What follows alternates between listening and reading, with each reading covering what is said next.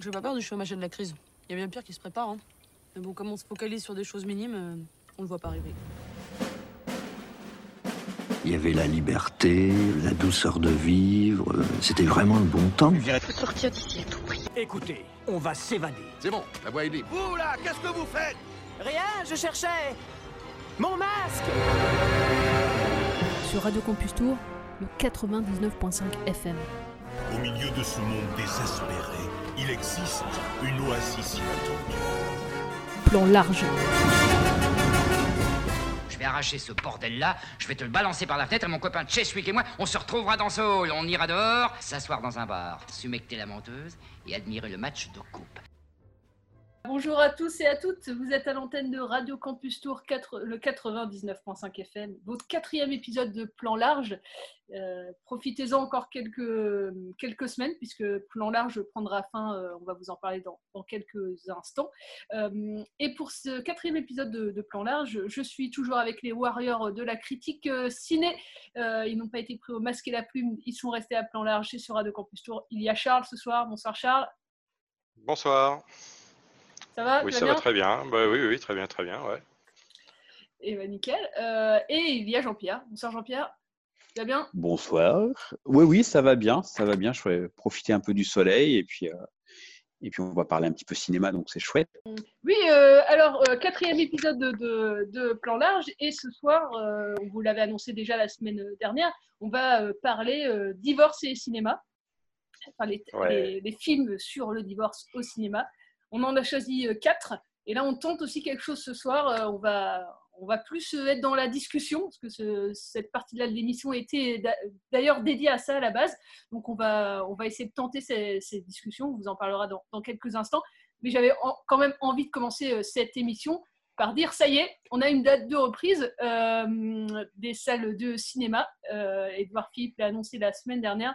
Les salles de cinéma euh, vont rouvrir dans l'ensemble parce que toutes ne vont pas rouvrir, je pense, ce, jour-là, mais le lundi euh, 22 juin euh, prochain. Pour l'instant, il n'y a pas encore de, programmation pour la plupart des cinémas, c'est encore trop tôt, mais euh, ça sera sûrement pas mal de reprises euh, euh, du, mois de mars, hein, quand les salles se sont arrêtées le 14 mars au soir. Et, euh, voilà. Donc, euh, très chouette euh, nouvelle. En tout cas, moi, j'étais euh, super contente de pouvoir me dire que le 22 juin, euh, je pourrais euh, retourner dans une salle de, cinéma. Euh, et euh, toujours pour parler de la salle de cinéma, euh, vous le savez aussi, Cannes euh, 2020 n'a pas eu lieu pour cause. Et par contre, du coup, hier, mercredi euh, 3 juin, Thierry Frémaux et Pierre Lescure ont annoncé toute une série de films avec le label Cannes 2020, donc des films qui vont sortir et qui vont avoir ce, label-là, un peu comme, pas une marque, mais euh, un soutien en tout cas, c'est dans ce sens-là qu'ils le, le disent, un soutien aux films. euh, alors, pas mal de premiers films d'ailleurs, euh, aussi des comédies, des films qui n'auraient peut-être pas été à Cannes habituellement, qu'ils ont souhaité la soutenir. Donc, euh, film, le premier film de Viggo Mortensen aussi qui, a été annoncé. Pas mal de films chinois aussi. des films avec, comment s'appelle, Vincent Macken, il paraît que c'est le- un des acteurs français qui a le plus joué l'année dernière au cinéma. Et du coup, pour cause, là, on, on le retrouve dans pas mal de films. Ou voilà, c'est pas euh, forcément quelque chose que vous allez euh, entendre euh, parler ou qui vont vous donner envie d'aller voir un film, mais c'est un, c'est un label qui va servir à- aux salles de cinéma notamment pour programmer, pour programmer les films. Voilà, je sais pas si vous avez quelque chose à rajouter là-dessus. Bah, non, juste qu'on espère, nous, pouvoir les voir très vite sur les écrans. Donc j'espère que ce pas des films qui sortiront dans 3 à 6 mois. Je ne Ouais. suis pas Alors, euh, pour- sûr que ce soit le cas. Non, euh, par exemple, le prochain François Ozon, euh, été 85, euh, a été annoncé par le distributeur euh, Diafana au mercredi 15 juillet, donc assez rapidement après l'ouverture, la réouverture des salles. Donc, pour le reste, il n'y a pas de date, mais vu que la sélection vient d'être établie, à mon avis, il y a des films qui sortiront très prochainement, ou en tout cas fin août. Généralement, les films de Cannes, il y a pas mal de films qui sortent en septembre, octobre. Donc, euh, j'imagine que ça va Oui. être dans ces eaux-là, quoi. Donc, ça, voilà, on va avoir des belles euh, découvertes, euh, je pense, dans les, dans les- avec des sujets euh, aussi bien euh, drôles, mais pas que. Il y a notamment Steve McQueen, c'est des films historiques, notamment sur la ségrégation raciale. Donc, en plus, qui fait écho, voilà, à ce qui se passe aujourd'hui aux, aux États-Unis et en France, et pas que d'ailleurs, dans, dans le monde entier. Donc voilà, je pense que c'est des films qui vont résonner avec le monde aussi. Euh, et pas des films de, confinement, puisque les films ont été tournés avant le confinement, donc ça, ça va faire du bien aussi. Voilà.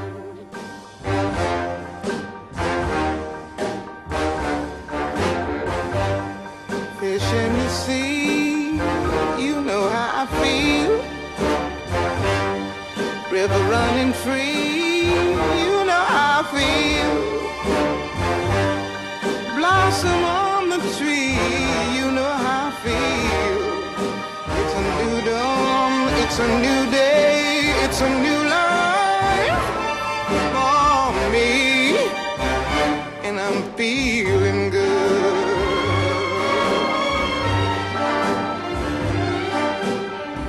Dragonfly out in the sun, you know what I mean, don't you know? Butterflies all having fun, you know what I mean. Sleep in peace when day is done, that's what I mean. And this old world is a new world and a bold world for me. Yeah, yeah.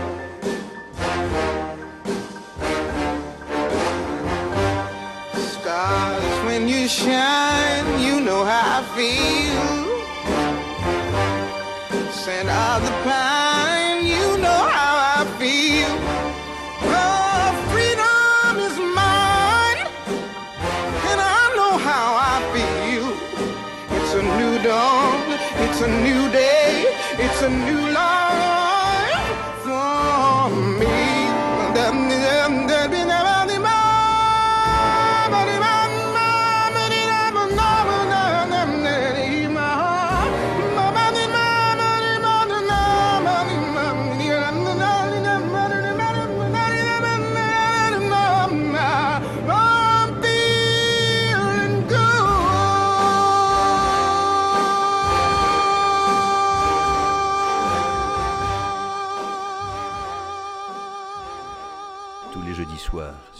Campus Tour, Plan Séquence, une émission sans coupe, une émission d'un seul mouvement, d'un seul tenant, une émission d'un seul souffle.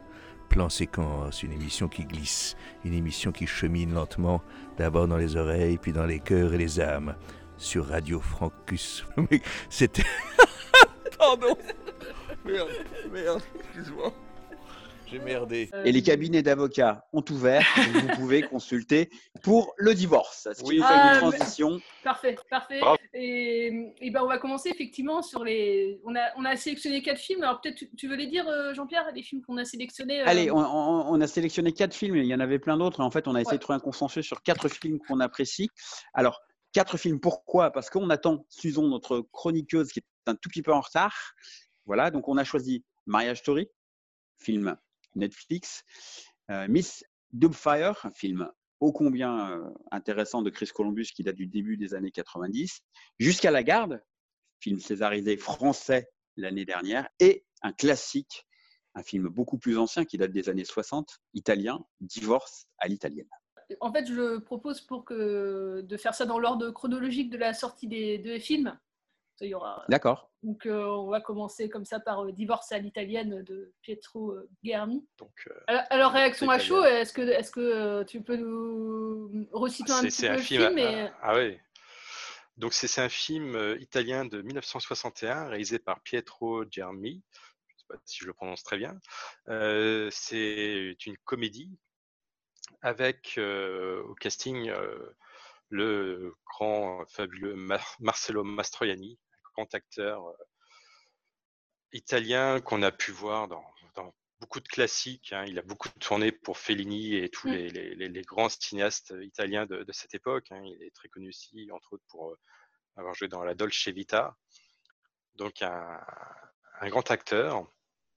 Et donc, la di- euh, Divorza italienne, c'est euh, l'histoire bah, donc de, de Marcello Mastroianni qui joue le, le baron Ferdinand euh, Cefalù, je ne sais pas trop comment on prononce, qui est un, noble et euh, il est marié avec une femme depuis euh, pas mal d'années. Et il, est beaucoup moins amoureux de sa femme et il commence euh, à son cœur chavire vers sa cousine, la jeune Angela.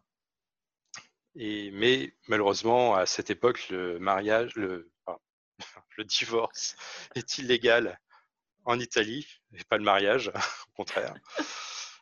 Et euh, donc, il va euh, tout faire pour euh, essayer de trouver une solution pour se débarrasser de sa femme. Donc, il va imaginer tout un tas de stratagèmes pas possibles. Donc, soit il va penser au meurtre, mais voilà, pour tuer sa femme, il lui faut un alibi. Donc, il va trouver, chercher un moyen pour que sa femme ait une aventure avec un autre homme, ce qui pourrait lui donner une, bonne raison de la tuer. Et euh, devant un, un tribunal, ça passe. Ça passe et il peut avoir une peine euh, assez réduite pour euh, l'avoir tué sa femme à cause de, l'adultère qu'elle a, commis. Et c'est une comédie absolument brillante. Euh, la réalisation est, vraiment extraordinaire. C'est un film très rythmé hein, euh, et plein d'idées de, de réalisation vraiment euh, originales. Euh, donc, euh, pendant tout le film où il va s'imaginer les situations pour tuer sa femme, il va en même temps, c'est c'est ce que j'aime beaucoup, en même temps imaginer son procès, Oui. qui va, qui va entendre en voix off, il va entendre le plaidoirie de, de, de l'avocat qui, qui prend sa défense. euh, et, euh, et, et voilà, non, c'est un film, euh, c'est extraordinaire. Non, L'évolution narrative du film est vraiment euh, géniale. Quoi. Enfin, on s'ennuie pas Ah ouais. une, une Ah ouais. Après, euh, il y, a- il y a quand même un truc.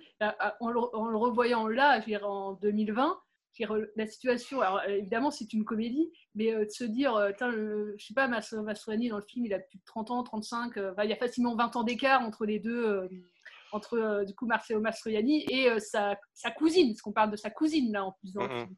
Euh, je sais pas, à l'époque, j'ai pas réussi à voir. sa cousine qui, qui a 16 ans. Ouais, ce qui a Oui, 16 ans. et lui, il a, il, a, il a 40 ans Ouais, tu Oui, vois, c'est ça, il a dans le 40 ans. film. plus de 20 ans d'écart. Je sais pas à l'époque comment ça avait été euh, reçu, j'ai pas réussi à trouver. Euh, Oui. Je sais pas si ça choquait en fait. euh, euh, ça peut... Je, je pense, euh, je serais pas étonné que le film ait été censuré euh, à l'époque, surtout qu'il y a, il y a- Bah, de on- toute on façon, les voit euh, s'embrasser dans le film. Toute la démarche de Pietro Germi, c'est celle-là en fait, hein, puisque comme disait Charles, le, le mariage dans les années 60 en Italie, c'est sacré. Le divorce est non seulement pas autorisé par la loi, mais c'est un gros tabou social en fait. Euh, donc le film il pose aussi ça, c'est ce que il pose la question, euh, de, de la relativité de la morale. C'est-à-dire que Charles le, le disait bien, euh, ils ont un article de loi, c'est l'article 587 du code pénal, qui autorise finalement un mari trompé. Voilà, s'il tue sa femme parce qu'elle le trompe, il prend de 3 à 7 ans de prison. C'est sur cet article-là que, c'est dingue. donc, voilà. Donc il a le droit, voilà, il prend 3 à 7 ans. Par contre, le, le, le divorce, c'est complètement tabou, quoi. Donc c'est, c'est- et je pense qu'en plus, grâce à ce film, l'Italie va avancer euh, vachement sur ce cadre législatif parce que à la fin des années 60, le divorce va enfin être, euh, autorisé. Et, je crois d'ailleurs pour l'anecdote que ça arrive euh, juste après la mort de Pietro Germi, je crois, quelques mois après euh, sa mort, puisqu'en fait la loi va l'autoriser et c'est en mai 74, après un référendum, où seulement 60% des gens sont d'accord, qu'elle pourra être appliquée. Donc on peut divorcer en Italie que depuis 1974. C'est quand même assez incroyable. Quoi. Par contre, Ouais. si vous vouliez tuer votre femme parce qu'elle vous, vous avait trompé, bah, vous alliez en prison euh, de voilà, pas beaucoup. hein, voilà, c'était- Ouais, ouais. Donc lui, il faisait ses calculs, on, on le voit faire ses calculs pendant le film. Il se dit voilà, si je, je la retrouve euh, trois ans après, euh, c'est bon, euh, voilà. Et c'est, euh, c'est, ça joue tout sur le regard en fait, sur le, le vrai, le faux. euh. Ouais, moi, je l'ai revu aussi pour l'occasion. Et je trouve que c'est vraiment. Euh, Ce que ouais, j'ai vas-y, aimé pardon, aussi, je- pardon, non, c'est euh, c'est tous les moments aussi d'écoute parce qu'il va enregistrer aussi euh, tout euh, sa, sa femme euh, voilà, euh, Oui. pour essayer de trouver Avec un des, des micro preuves. caché. Oui, et, et ça aussi j'ai trouvé ça euh, très très drôle. euh, euh, Il y a plein, y a plein de les- situations. ouais. euh, Il y, a, il y a des petites accélérations, des, des Mm. moments où, euh, quand il veut se dépêcher d'un endroit à l'autre, c'est en, en accéléré. Et, et- et à l'époque, c'est un effet euh, qui, est, qui, est, qui est assez rare, en fait, aussi. hein. On n'utilise pas beaucoup. euh, Enfin, l'accéléré, euh, l'image accélérée, c'est c'est vraiment un effet spécial à l'époque. Aujourd'hui, c'est c'est- c'est- c'est ridicule de faire un accéléré. Enfin, c'est c'est facile. À l'époque, c'est un, un véritable effet visuel. Quoi. Et puis, il y a aussi, euh, enfin, moi, je trouve que c'est particulièrement malin de la part de Pietro Germi. Il y a, il y a un gros clin d'œil à Fellini et la Dolce Vita, Ouais. puisque à un moment donné, le film est projeté dans le village et que Mm. tout le village va voir ce film qui est ostentatoirement euh, sexuel, très Mm. sexualisé, alors même que c'est un village euh, bah, très euh, à cheval sur la tradition. Et on a, et ça, je trouve ça extraordinaire, on a Marcello Mastroianni qui est dans les deux films. Ouais. Il est à la fois dans la Dolce Vita et à la fois euh, dans le, le divorce à Italie. Et il va pas, lui, à la, à la, à la projection, puisqu'il va faire autre chose. Il est occupé à faire autre chose. Donc, voilà, c'était un, un- un beau clin d'œil où il est finalement il se dédouble et puis il est incroyable en termes d'interprétation dans ce film il est juste fou je pense réellement qu'il a fait Ah euh, oui, il a oui. participé à l'évolution de la situation sur, Ah le, oui, sur le divorce vraiment quoi Mm, mm. et Non, mais il y a ça, mais avec- euh, moi, il y a dans le sens où tu as un mec quand même de 37 ans qui va avec sa cousine aussi dans le film. Je pense que c'est dans ce sens-là Oui, aussi qu'il a dû faire cousine de scandale. 16 hein, ans, euh. ouais. Il y a Ah quand oui, même plus de 20 ans d'écart et c'est sa cousine. Enfin, c'est, euh, il y a ce tabou-là aussi hein, dans le film. euh, aussi, il y a mais je divorce, suis pas sûr que ça soit si choquant que ça à l'époque Non. en fait À, à l'époque Je- de se marier avec sa cousine, ça se fait. Ouais, même jeune, tu vois, ça. Je, euh, on- après, il s'amuse aussi à, à, à- à mettre en avant les, les dérives un peu du patriarcat, Bien sûr, bien sûr. euh, les, les- les mains aux fesses, euh, tu vois, euh, voilà. Mhm. Ça, je pense que c'est. Mais à l'époque, je pense que c'était euh, pas- du tout perçu comme ça peut l'être maintenant. Mm, mm, Ah ouais. oui, oui, non, mais te- c'est pour ça que je dis en 2020, ouais, effectivement, la vision en 2020 du film, ouais.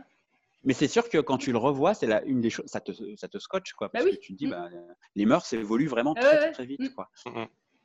Si vous voulez vous le procurer, il est Ouais. disponible en Blu-ray dans une édition restaurée, très très belle et pas très chère dans les bons magasins. Il est sur la Cinétech aussi, parce que moi je l'ai revu sur la Cinétech. Voilà. Voilà. Euh, N'hésitez voilà. pas. Euh, Susan et. Ça, c'est plutôt un film euh, rigolo sur le divorce. Ah, Il y en a un autre rigolo, je sais Yeah. pas, euh, Madame Bootfire, euh, comédie euh, américaine. Euh, donc oui, euh, donc le Mrs. Doubtfire, euh, film donc de 93-94, euh, les deux, euh, réalisé par Chris Columbus, donc notamment connu pour euh, bah, la réalisation de, de Maman j'ai raté l'avion et j'ai encore raté l'avion, euh, pour aussi Harry Potter euh, et la, à l'école des sorciers et la Chambre des secrets, donc les deux premiers euh, volets de la saga, mais aussi pour euh, plein d'autres films, et notamment plus récemment l'adaptation de Percy Jackson, Le voleur de foudre. Euh, donc, euh, Madame Doubtfire, euh, dans, au casting, on retrouve euh, Sally Field, Robin Williams, dans le rôle, le rôle éponyme, Robert Prosky, Pierce Brosnan, entre autres. Et Robin Williams, on le connaît euh, surtout pour euh, cette performance, entre autres, euh, en tant que Madame Doubtfire, une, nounou assez incroyable. Mais on le connaît aussi pour Le Cercle des Poètes Disparus, pour Good Morning Vietnam, pour Jumanji et plein d'autres films que j'oublie. Personnellement, c'est un acteur qui a marqué mon enfance et mon adolescence, donc voilà, ça reste un essentiel. Et de même, Madame Doubtfire, c'est un peu un des films essentiels de la catégorie divorce, si j'ose dire, euh, parce que je pense que c'est un des premiers à avoir autant essayé de dédramatiser la chose et d'avoir euh, autant parlé de l'implication du rôle du père euh, dans la famille. Donc, pour faire simple, le, résumé, du film, c'est donc l'histoire de Daniel, Daniel Hillard, si je ne me trompe pas, oui, c'est ça, qui est privé à la suite de son divorce de ses trois enfants qu'il adore. Et il est doubleur de dessin animé. Et il va essayer de mettre en œuvre justement tous ses talents d'acteur et d'imitation pour se transformer en une respectable, une respectable gouvernante irlandaise qui est euh, aussi déjantée que respectable d'ailleurs. Euh, et lorsque cette Madame Doubtfire se présente dans sa famille, elle est acceptée à l'unanimité. Euh, et voilà, donc c'est comment il va réussir à jongler entre ce rôle de père et ce, qui est finalement qui a lâché la rampe mais qui essaye de la reprendre comme il peut, et ce rôle de nounou euh, complètement déjantée mais aussi euh, terriblement attachante. Euh, voilà, j'en dis pas plus parce que c'est un film qui est qui, qui, voilà, qui, qui coule, qui coule de source, qui, est, qui fait beaucoup de bien, je trouve, au moral, qui est très touchant. Euh, J'ai rien de plus à dire sur, euh, sur l'esthétique ou quoi de, du film, mais en tout cas, euh, un casting assez, assez attachant et puis surtout une performance de Robin Williams, comme tu le disais tout à l'heure, qui lui a valu, bon, bah, enfin, c'est pas à lui entre autres, parce que c'est pour le maquillage, mais une performance qui est assez, assez notable parce qu'il est vraiment méconnaissable dans ce rôle. Euh, et voilà, encore une fois, un, un, acteur très très impliqué dans ses rôles euh, qui est juste, euh, juste voilà, mémorable. Et, et j'ai adoré ce film, j'ai adoré le revoir. Et je l'ai vu je sais pas combien de fois et je le reverrai avec toujours autant de plaisir. Donc, J'avais la. VHS moi pas- quand j'étais petite et c'est un Ouais. film aussi ouais, d'enfance, d'adolescence. Robbie Williams, c'est vraiment quelqu'un, un acteur moi qui a compté dans, dans, dans mon enfance et mon adolescence. Enfin, je pense à Hook, euh, en fait, un film que j'ai vu Oui, aussi. ah, euh, c'est vrai, je j'ai pas pensé à euh, Hook. Et puis, Ouais. euh, et puis évidemment, le cercle des poètes disparus que j'ai vu aussi à mon adolescence. Enfin, quand, moi, quand il est décédé, ça m'a fait vraiment de la peine. En fait, c'était des premières fois qu'un Bah, quand, ça. quand- quand un acteur disparaissait, ça me faisait vraiment, euh, sincèrement, de la peine. Parce Ouais, ouais. qu'il a vraiment compté dans ma cinéphilie. Et, euh, et Madame Boutefeuille, c'est pareil. Voilà, la, la VHS, elle a tourné pas mal à la maison. bon, et je me reconnaissais pas forcément, tu dans, l'histoire euh, de ce que ça racontait, mais je trouvais l'histoire assez touchante. Évidemment, si ça se trouve, je ne l'ai pas revu hein, depuis euh, plusieurs années, mais j'ai un souvenir quand même assez fort du film. Et, euh, et ça fait référence voilà, à ces années euh, de quand je l'ai vu, quoi, euh, avant 10 ans. Quoi, donc euh, il y a cette VHS qui traînait chez moi. Quoi. Donc, euh, Après, peut-être que je l'aurais vu plus tard, tu vois, vers 20, 25 ans, si ça se trouve, ouais, j'aurais vu tous les Ça aurait défauts pas été le même attachement sans doute, ouais. Après, tous les défauts, toutes les approximations du film, peut-être. Oui. Je m'attache pas à ça, en fait, là, pour ce genre de film, en tout cas. Mm, mm. un- voilà. Après, moi, c'est un film que, dont je me souviens, euh, j'ai vu justement en étant très jeune et moi, donc euh, étant enfant de parents divorcés, j'avoue que je me suis beaucoup projetée dans la place de ces enfants et où je me disais, c'est quand même cool d'avoir un père aussi, aussi extravagant et aussi, aussi euh, investi en fait. Et Robin Williams, c'est un acteur qui effectivement, qui, qui s'est toujours dépassé dans ses rôles, qui est vraiment de ces, de ces acteurs qui se, clairement se, se perdaient hein, presque dans ses interprétations qui étaient juste, juste incroyables. Et euh, ce qui est très drôle, enfin, parce que j'ai toujours beaucoup aimé ces films et notamment bah, ou que j'ai pas pensé à le citer, mais c'est un de ceux que je préfère et que j'ai revu en boucle et en boucle. Et euh, je me souviens le jour, euh, le jour où son décès a été annoncé, c'était le jour de mon anniversaire et j'étais en vacances. Et ça m'a mis un plomb dès le début de la journée où vraiment, pareil que toi, il fait partie de ces acteurs qui ont marqué littéralement ma cinéphilie, mais pour toujours quoi. Et le sac des poids disparus, par exemple, je l'ai vu, euh, j'étais euh, j'étais tout juste euh, en. Je venais d'entrer en filière L, et en fait, quand je l'ai vu, je me suis dit, mais évidemment, c'est ça, quoi. Cet, cet amour de la littérature qu'il a réussi à transmettre, c'était juste dingue, quoi. Et voilà, un grand acteur, et, et pour le coup, là, une performance vraiment, une performance vraiment, euh, vraiment attachante, en fait. euh, vraiment, euh, vraiment, voilà, qui, qui marque l'esprit, en fait. Ouais, puis on a, un, on a un film qui est, euh, qui est quand même assez malin. Alors moi, vu que je suis le patriarche, j'ai 107 ans, hein, j'ai connu Gandalf, j'avais pas le même âge que vous quand je l'ai vu. Je suis un peu plus âgé que vous tous. Et, euh, et du coup, moi, je trouve que Columbus, il est, il est vachement bon parce que d'un sujet quand même hyper dur, il arrive à, et c'est hyper drôle que vous ayez chacun votre interprétation. En fait, il tire un film euh, qu'on interprétera euh, chacun différemment selon nos vécus perso, et euh, il arrive à tirer une comédie avec un Robin Williams en feu. Moi, il me fait penser un peu à- au l'ancêtre un peu de Jim Carrey. euh, Robin Ouais. Williams, c'était un peu Jim Carrey avant l'heure, et, euh, et ben il parvient à nous captiver quoi avec cette histoire. Columbus aussi nous délivre, je pense, un message qui est assez simple, c'est que bah voilà, la vie, euh, dans la vie, il se passe plein de trucs. Des fois, il se passe des trucs pas drôles.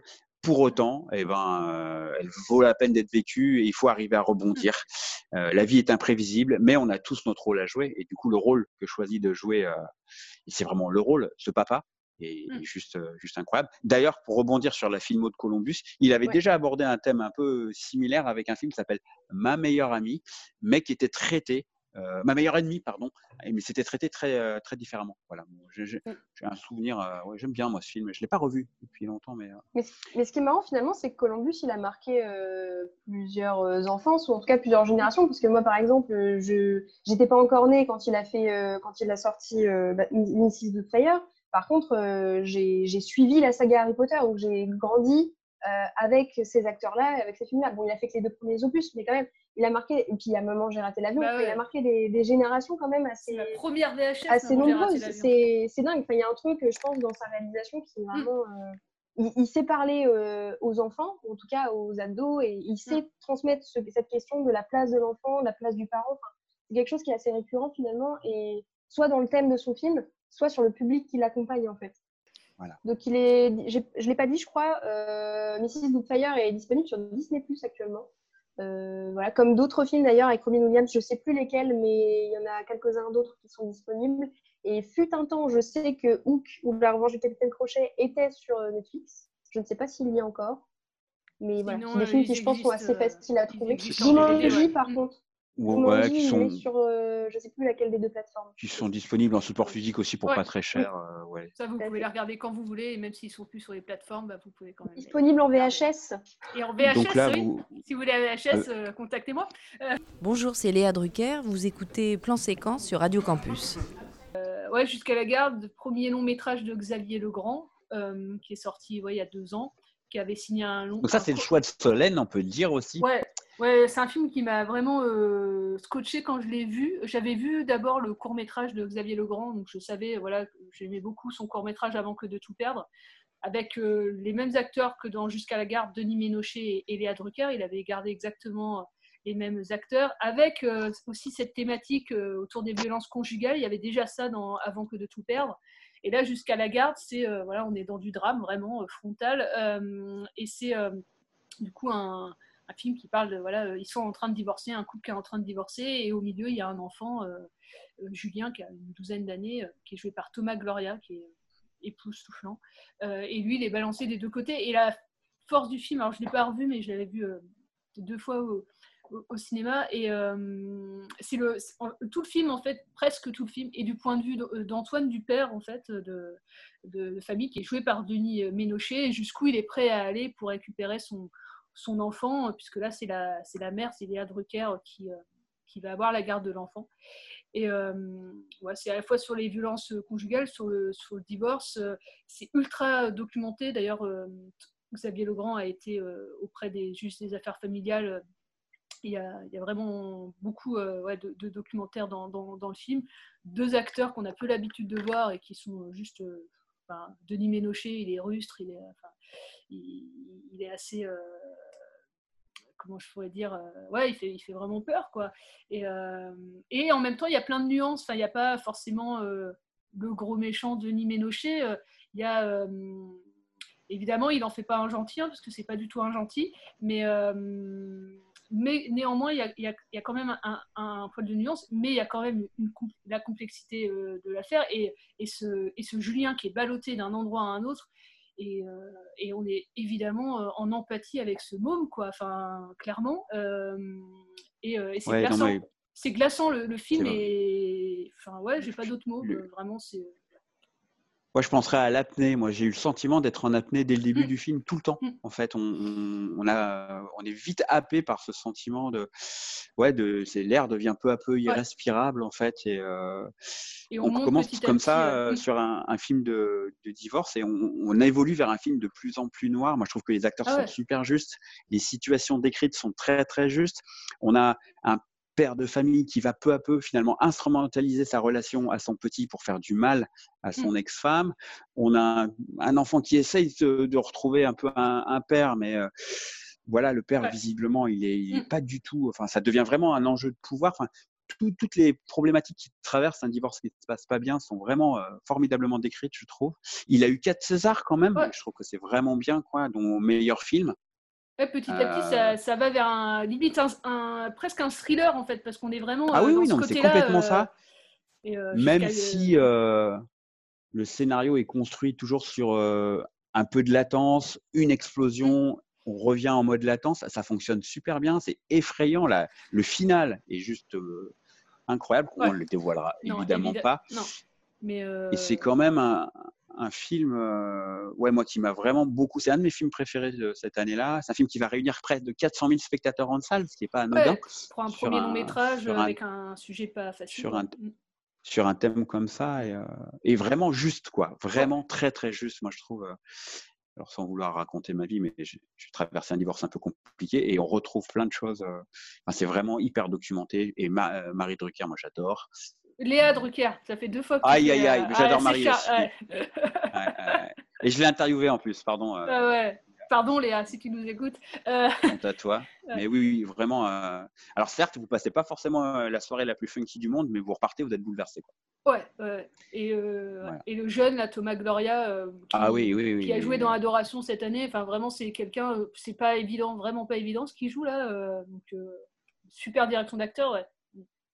Non, mais même euh, Ménochet, quoi, la- le crescendo, euh, comment au départ on peut encore l'imaginer euh, incarnant un père à peu près euh, valable, je dirais, et comment il Mm. dévie, déraille complètement avec des parents. ses parents à lui qui sont complètement dépassés aussi. Enfin, ça parle aussi de sa relation à ses parents à lui. Enfin, je trouve que c'est un film qu'il faut voir. Quoi. On parle de Ouais. mariage, Ouais. mariage sto- story, si, si vous le voulez bien, puisque c'est un choix que moi j'ai fait. Alors moi j'aime beaucoup le réalisateur hein, Noah Baumbach, et certes, ce film-là c'est son dernier, il a eu pas mal de retentissement, et pour autant, sur ce thème-là, ben c'est pas son film le plus original. Moi je vous recommande quand même euh, sur le même thème un film qu'il avait réalisé il y a 12 ans qui s'appelle Les Bergman se séparent, qui est quand même vachement mieux. Pour autant, Mariage Story fonctionne, mais c'est n'est pas son film le plus original. Alors qu'est-ce qu'on a finalement? Dans ce film On a la radiographie du délitement d'un couple contemporain, hein, l'histoire d'un divorce, somme toute assez classique, avec euh, un film qui est porté par l'interprétation de ses comédiens, Adam Driver évidemment, Scarlett Johansson et Lara Dern, qui va incarner une avocate et qui aura d'ailleurs un, Oscar pour son second rôle.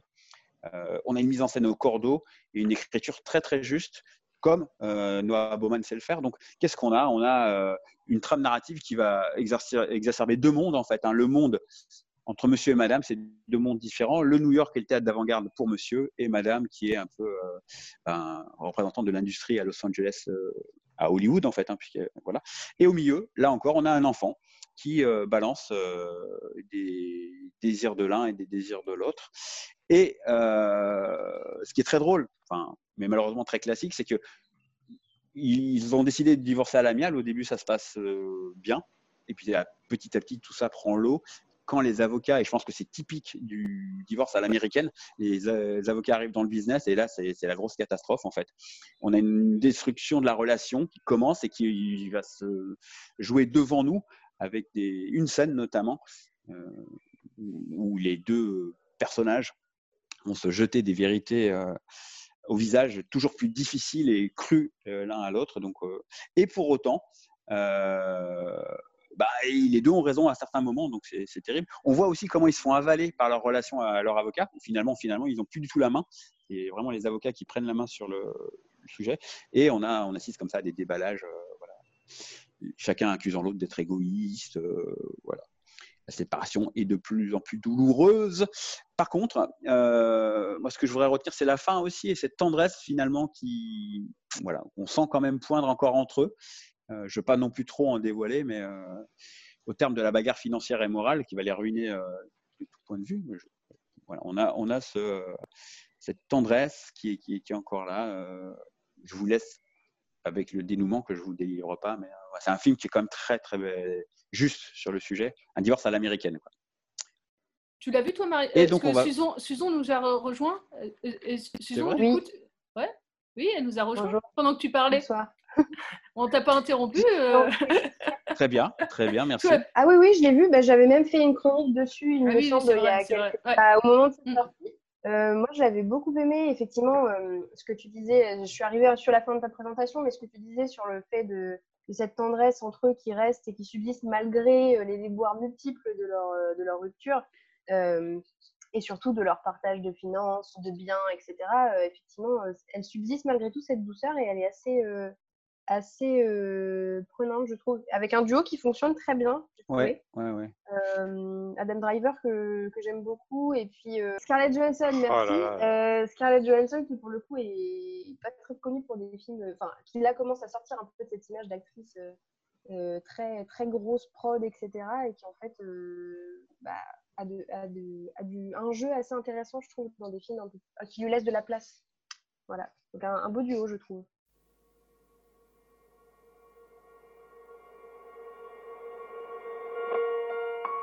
Lettre à la République, à tous ces racistes, à la tolérance hypocrite, qui ont bâti leur nation sur le sang, maintenant s'érigent en donneurs de leçons, pilleurs de richesses, tueurs d'Africains, colonisateurs, tortionnaires d'Algériens. Ce passé colonial, c'est le vôtre, c'est vous qui avez choisi de lier votre histoire à la nôtre. Et maintenant vous devez assumer, l'odeur du sang vous poursuit même si vous vous parfumez. Nous les Arabes et les Noirs, on n'est pas là par hasard, tout arrivé à son départ. Vous avez souhaité l'immigration, grâce à elle vous vous êtes gavé jusqu'à l'indigestion. Je crois que la France n'a jamais fait la charité. Les immigrés ce n'est que la main d'œuvre bon marché. Gardez pour vous votre illusion républicaine de la douce France bafouée par l'immigration africaine. Demandez aux tirailleurs sénégalais et aux harkis qui a profité de qui. La République n'est innocente que dans vos songes. Et vous n'avez les mains blanches que dans vos mensonges. Nous les Arabes les Noirs, on n'est pas là par hasard. Tout arrivé à son départ. Mais pensiez-vous qu'avec le temps, les négros mutrés finiraient par devenir blancs Mais la nature humaine a balayé vos projets. On ne s'intègre pas dans le rejet. On ne s'intègre pas dans les ghettos français. Parqués entre immigrés, faut être censé. Comment pointer du doigt le repli communautaire que vous avez initié depuis les bidonvilles de Nanterre. Pyromane et pompiers, votre mémoire est sélective. On n'est pas venus en paix. Votre histoire est agressive. Ici, on est mieux que là-bas. On le sait parce que décoloniser pour vous, c'est déstabiliser. Et plus j'observe l'histoire, ben, moi je me sens redevable. Je sais ce que c'est que d'être noir depuis l'époque du cartable. Bien que je ne sois pas un crash, n'ai pas envie de vous dire merci. Parce qu'au fond, ce que j'ai ici, je l'ai conquis. J'ai grandi à Orly, dans les favelas de France. J'ai fleuri dans les maquis, je suis en guerre depuis mon enfance. Narcotrafic, braquage, violence, crime. Que font mes frères si ce n'est des sous comme dans Claire Stream qui peut leur faire la leçon. Vous, abuseurs de biens sociaux, détourneurs de fonds, de vrais voyous au costard, bande d'hypocrites. Est-ce que les Français ont les dirigeants qu'ils toujours les mêmes qu'on pointe du doigt dans votre France des rancœurs. En pleine crise économique, il faut un coupable. Et c'est en direction des musulmans que tous vos coups partent. Je n'ai pas peur de l'écrire, la France est islamophobe. D'ailleurs, plus personne ne s'en cache dans la France des xénophobes. Vous nous traitez comme des moins que rien sur vos chaînes publiques. Et vous attendez de nous qu'on s'écrive Vive la République. Mon respect se fait violer au pays des droits de l'homme. Difficile de se sentir français sur le syndrome de Stockholm. Parce que moi je suis noir, musulman, banlieusard et fier de l'être. Quand tu vois, tu mets un visage sur ce que l'autre France déteste. Ce sont les mêmes hypocrites qui nous parlent de diversité, qui expriment leur racisme sous couvert de laïcité. Rêve d'un français unique avec une seule identité. S'acharne à discriminer les mêmes minorités face aux mêmes électeurs. Les mêmes peurs sont agités. On oppose les communautés pour cacher la précarité. Que personne ne s'étonne si demain ça finit par péter. Comment aimer un pays qui refuse de nous respecter? Loin des artistes transparents J'écris ce texte comme un miroir. France s'y regarde si elle veut s'y voir. Elle verra s'envoler l'illusion qu'elle se fait elle-même. Je suis pas en manque d'affection. Comprends que je n'attends plus qu'elle-même.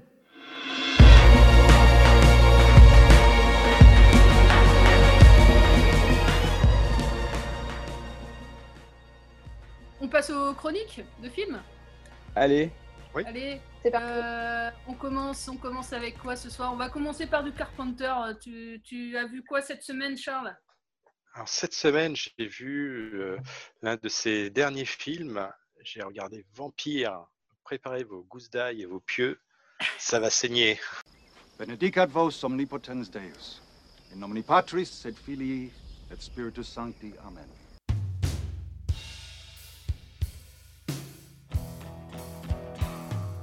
Vampire. Il manquait au tableau de chasse de John Carpenter. Oubliez les beaux gosses et le romantisme de Twilight. Oubliez les d'ail, les crucifix, les cercueils, les cryptes et les châteaux lugubres des Carpates. Nous voici au Nouveau-Mexique, envahis par une horde de vampires sauvages qui n'ont peur de rien. Ça va saigner.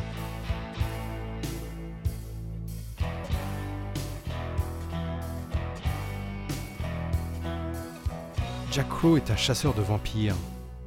Après avoir vu ses parents mourir aux dents de l'un d'entre eux, Crow consacre sa vie à les chasser dans une traque impitoyable qu'il mène depuis des années en compagnie d'une poignée de mercenaires.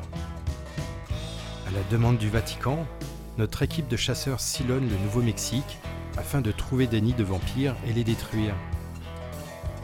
Après le nettoyage d'une ferme infectée, Jack et ses hommes se font attaquer par le grand maître des vampires, Valek, qui est à la recherche d'une relique sacrée qui lui donnerait le pouvoir de survivre à la lumière du jour. All right, we think we got a nest inside this place. Figure on at least six goons, maybe more, and chances are we'll find the master in here somewhere. Rule number five, if you find the nest, you find the master. You usually won't leave it on its own. So it is strictly by the book today, gentlemen. Au casting, James Wood dans le rôle de Jack Crow et qu'on a pu voir dans l'excellent Vidéodrome de David Cronenberg.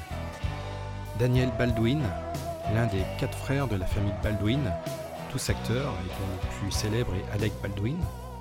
Et surtout, Cheryl Lee, qu'on ne voit que trop rarement sur les écrans, que vous connaissez pourtant tous, c'est Laura Palmer dans la série Twin Peaks de David Lynch. Anthony, easy with that door. Slow and easy. Sorry, boss. Jesus.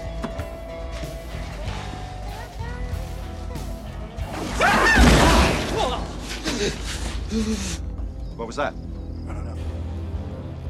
Vampire est une adaptation d'un roman de John Stickley, auteur peu connu de seulement deux romans et dont on ne se souviendra que grâce au film de Carpenter.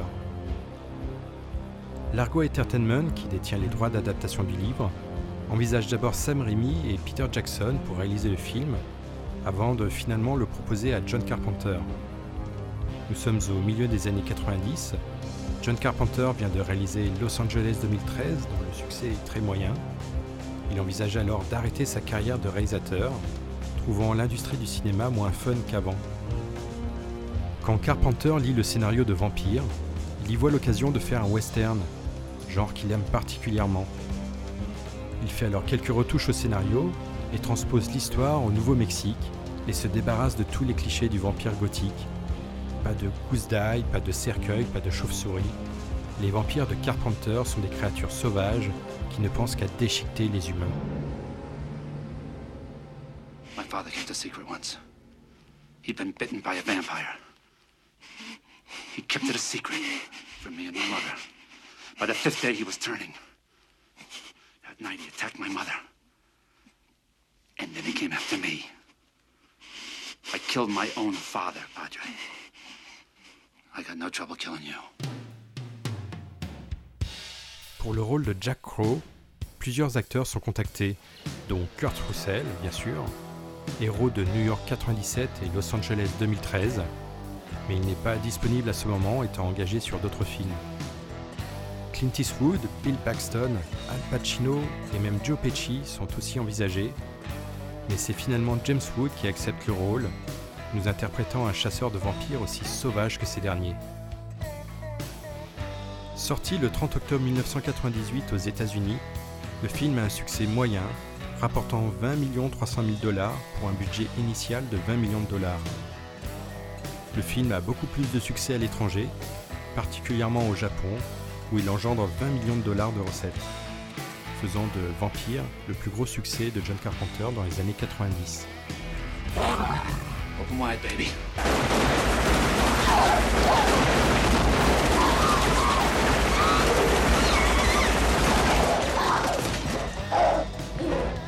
Vampire est un très bon film d'horreur, un western contemporain, gore et violent à souhait, accompagné d'une excellente bande-son rock composée par John Carpenter lui-même évidemment. Le film est disponible en DVD et Blu-ray. La semaine prochaine, je vous ferai découvrir un film inédit de John Carpenter. Loin des vampires et autres démons, nous irons à la rencontre d'une légende du rock'n'roll. Merci Charles pour cette chronique. Euh, on a Bravo. superlatifs Alors là, la depuis classe, plusieurs hein. semaines, Un grand bravo. Ouais. quoi. Il faut vraiment qu'on a- alerte l'attention de Carpenter sur ton travail. Ouais, faut vraiment. Oui, ouais. oui, Mm. Et on va passer à la chronique de Jean-Pierre. Allez, une chronique. euh, Cette semaine, oui, pardon. Cette semaine, tu nous Ah, parles de- de quoi? Eh ben, d'un film qu'on a vu tous les deux euh, en salle à l'époque et qui est disponible depuis peu en VOD, puisque je vais vous parler de Sortilège. Sortilège, un film euh, qui plairait peut-être euh, à notre ami Charles, puisqu'il fait pas mal référence à Kubrick à certains moments. Voilà, un film tunisien. Je vous laisse avec moi. C'est beau, je m'auto-présente.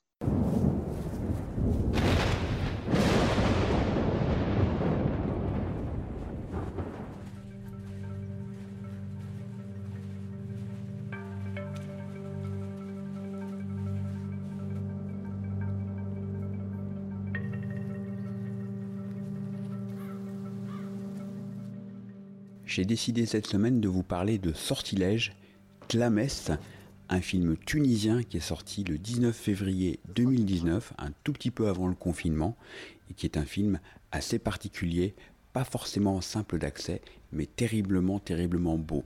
Je voudrais d'abord revenir sur le contexte, sur la projection même du film, puisque j'ai eu le plaisir de voir ce film au CGR Tour Centre quasiment en solo, puisque j'ai été seul jusqu'à quelques minutes avant le début du film. Ensuite sont arrivées deux vieilles dames, et là je me suis dit, je ne pense pas qu'elles savent de quoi parle le film. Et je les ai entendues râler pendant les deux heures que dure ce film très hypnotique, très très compliqué à saisir, si tant est qu'à certains moments il faille saisir des choses. Et au moment où le film se termine, je me remets tranquillement de ma projection et je m'apprête à quitter la salle. Elle m'interpelle en me demandant ce que j'en avais pensé et me demandant notamment ce que j'avais compris. Alors c'est vrai que ça m'a un tout petit peu dérouté parce que en principe, je sais pas à moi d'expliquer ce que je comprends, mais euh, c'était assez rigolo. Voilà, ce, ce petit échange. Je pense que ça peut faire écho au petit reportage sonore qu'a fait notre Solène sur les, les émotions au cinéma. Ces deux petites retraitées étaient complètement perdues et perturbées par le film, et je peux les comprendre.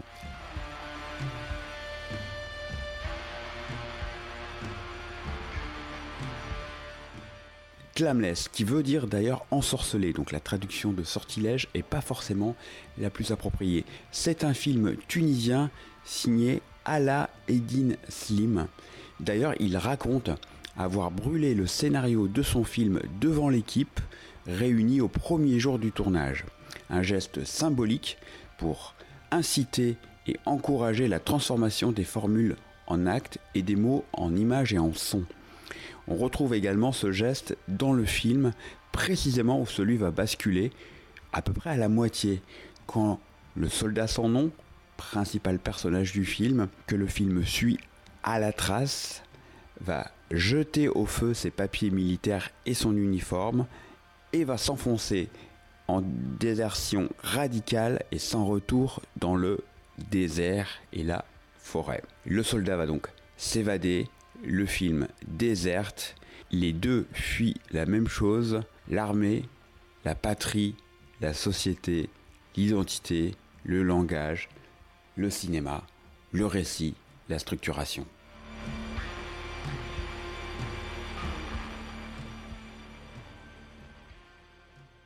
Je vais peut-être reprendre dans l'ordre, essayer de vous parler de la trame scénaristique du film. Vous dire également, et ça fera plaisir à Charles et à nombreux auditeurs, je pense, qu'il y a de multiples références à Stanley Kubrick dans ce deuxième long métrage d'Ala Eddin Slim, qui signe donc un thriller psychologique se déroulant dans le désert tunisien, mais aussi dans une forêt particulièrement hostile où le tournage a été très difficile, raconte-t-il, avec des conditions de froid, des accidents, de la neige, qui a un tout petit peu perturbé le tournage et a mis en danger les acteurs. Les a fait sortir un peu de leur repère.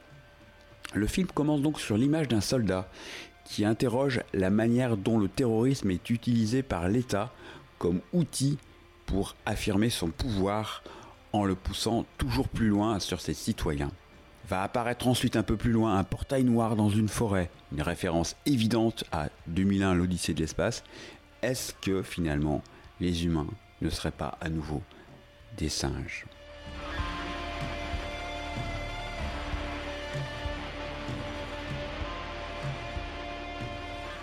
Le nom de Kubrick est écrit en gros sur une grande partie du film. On pense aussi au gros plan sur les yeux des deux, héros du film qui communiquent par les regards en l'absence de dialogue.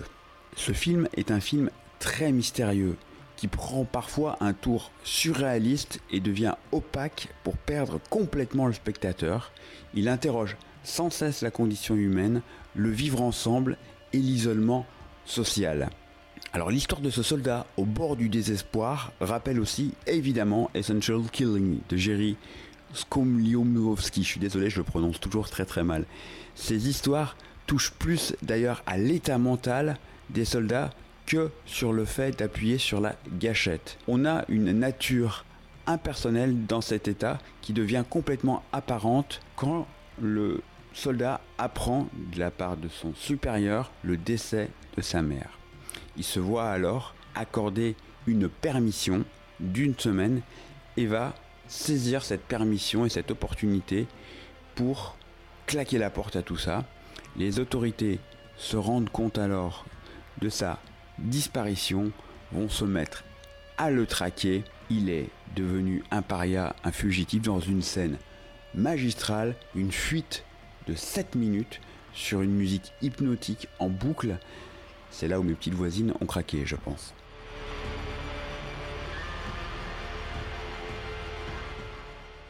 L'histoire va ensuite se déplacer après cette fuite vers une femme qui découvre qu'elle est enceinte au moment même où l'ennui culmine dans son mariage. Les deux personnages vont alors se rencontrer dans la forêt.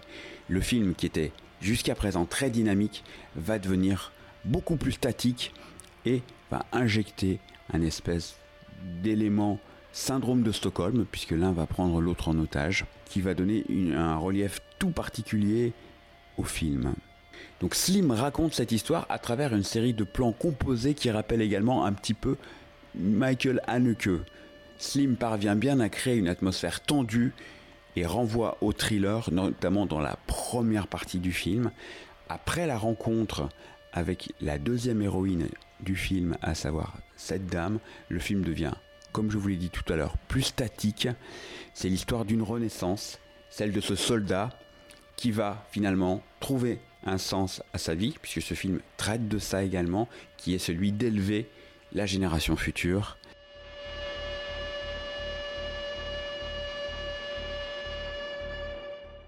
La femme, elle, se délite petit à petit au fur et à mesure que sa grossesse se développe. On a un scénario complètement cryptique, complètement inexistant. J'ai volontairement déstructurer ma chronique pour accentuer encore ce, cet effet. On a un film qui est ouvert à de multiples interprétations. Moi, celle que je vous ai livrée, c'est la mienne.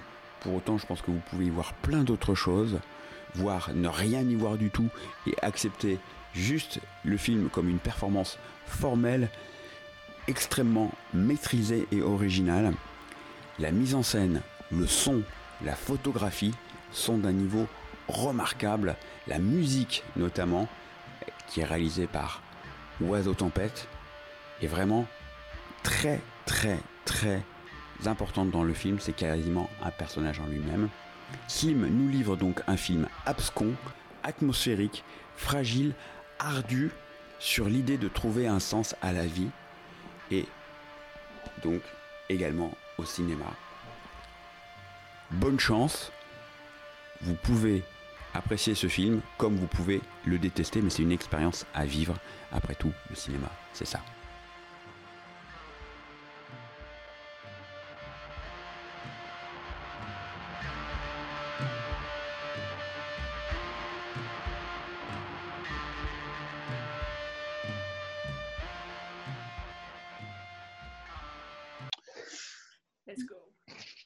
Merci Jean-Pierre pour cette euh, chronique. euh, Voilà. Et à toi Euh, qu'est-ce que- oui, oui, oui. Qu'est-ce que tu nous as préparé euh, Alors, qu'a- qu'allez-vous donc nous présenter, Madame Solène Quel est le plat du jour Alors, cette Alors, semaine, nous repartons encore dans les années 30, euh, dans 1937, euh, pour parler de Quai des Brumes de Marcel Carnet.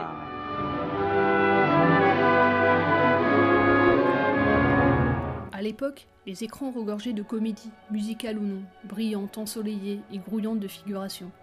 Et voilà que j'arrivais avec ma boîte de nuit vide, ma brume, ma grisaille, mon pavé mouillé et mon réverbère. Voici ce que disait Marcel Carnet à propos de son film Quai des Brumes. Après La Talente, la semaine dernière, on va continuer à explorer le cinéma français des années 30. Troisième film du tout jeune Marcel Carnet. Il a 29 ans quand il réalise en 1938 Quai des Brumes. Alors avant de vous parler de l'histoire, c'est toujours intéressant de, bah, de savoir un peu comment un film naît. Alors Marcel Carnet, il, signe en 37 Drôle de drame. C'est la première fois en fait qu'il collabore avec euh, Jacques Prévert, un grand dialoguiste. hein, je vous en avais parlé il y a quelques semaines. Marcel Carnet, euh, il est venu au cinéma grâce au cinéaste euh, Jacques Feder, qu'il a rencontré grâce à la femme de ce dernier.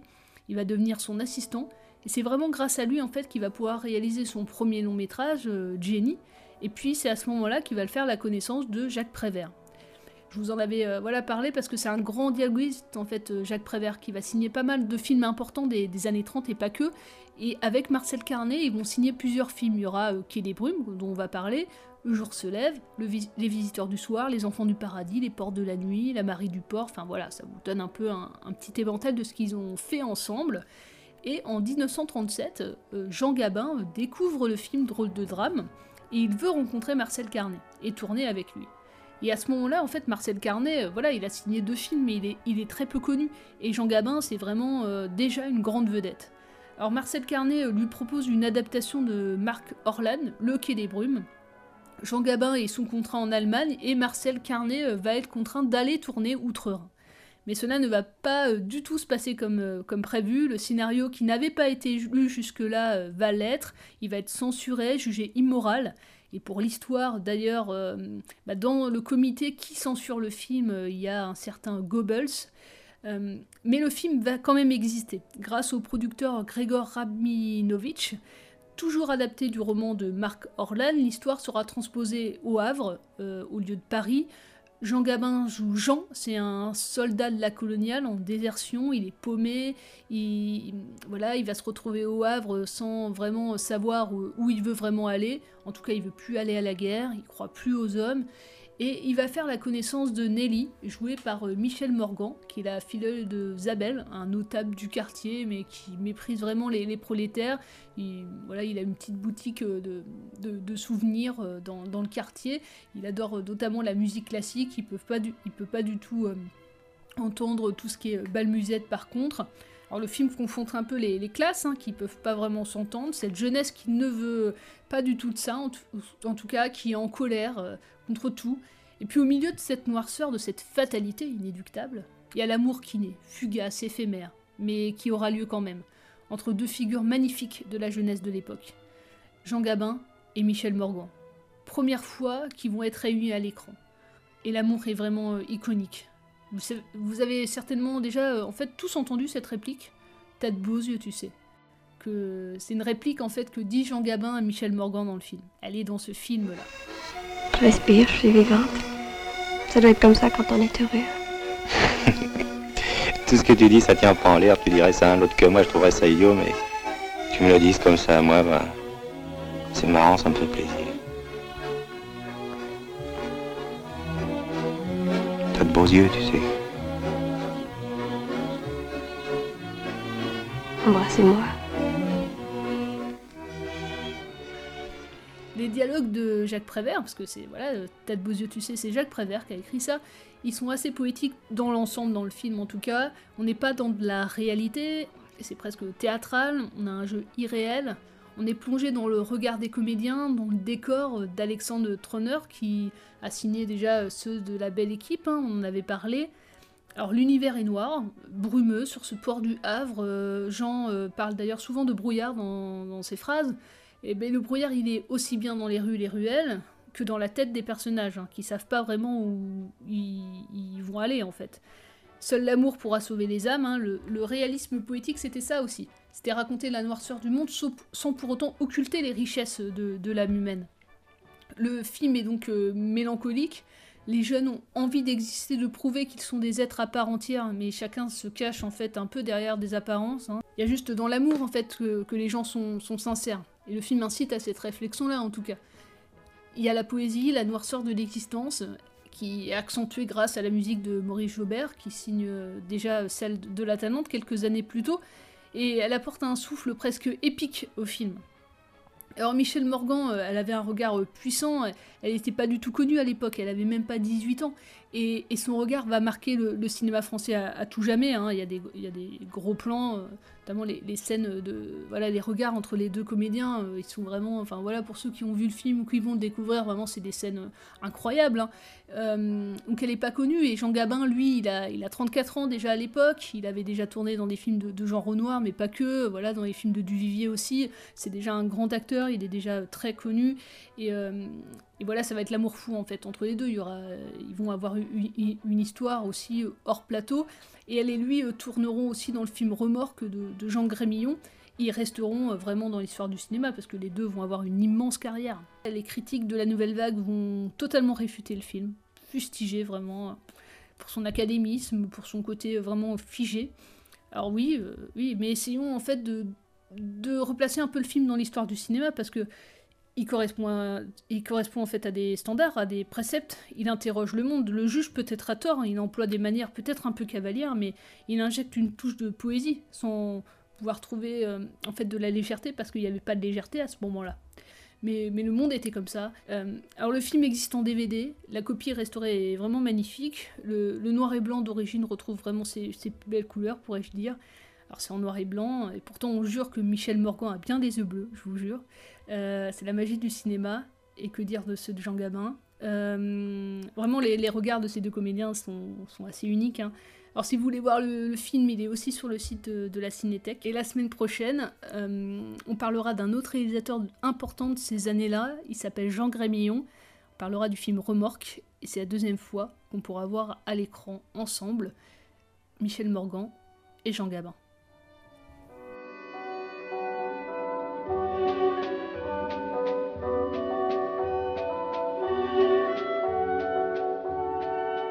Bah qu'est-ce que c'était bien. Ah oui, bah Bravo oui, Solène. euh, ouais. ouais, ouais, Bravo, ouais, ouais. encore bravo. Voilà. Vous êtes doués, les gars, hein, vous êtes doués. Euh, On, on s'y- on s'y croirait. ouais, merci, de nous, l'ambiance. merci de nous suivre et puis à la semaine prochaine pour, quatrième, euh, pour le cinquième épisode de, de Plan Large. Euh, Voilà. Les salles de cinéma rouvrent bientôt, on a hâte. Et ciao À Bonne. Ciao Merci À dans 15 beaucoup.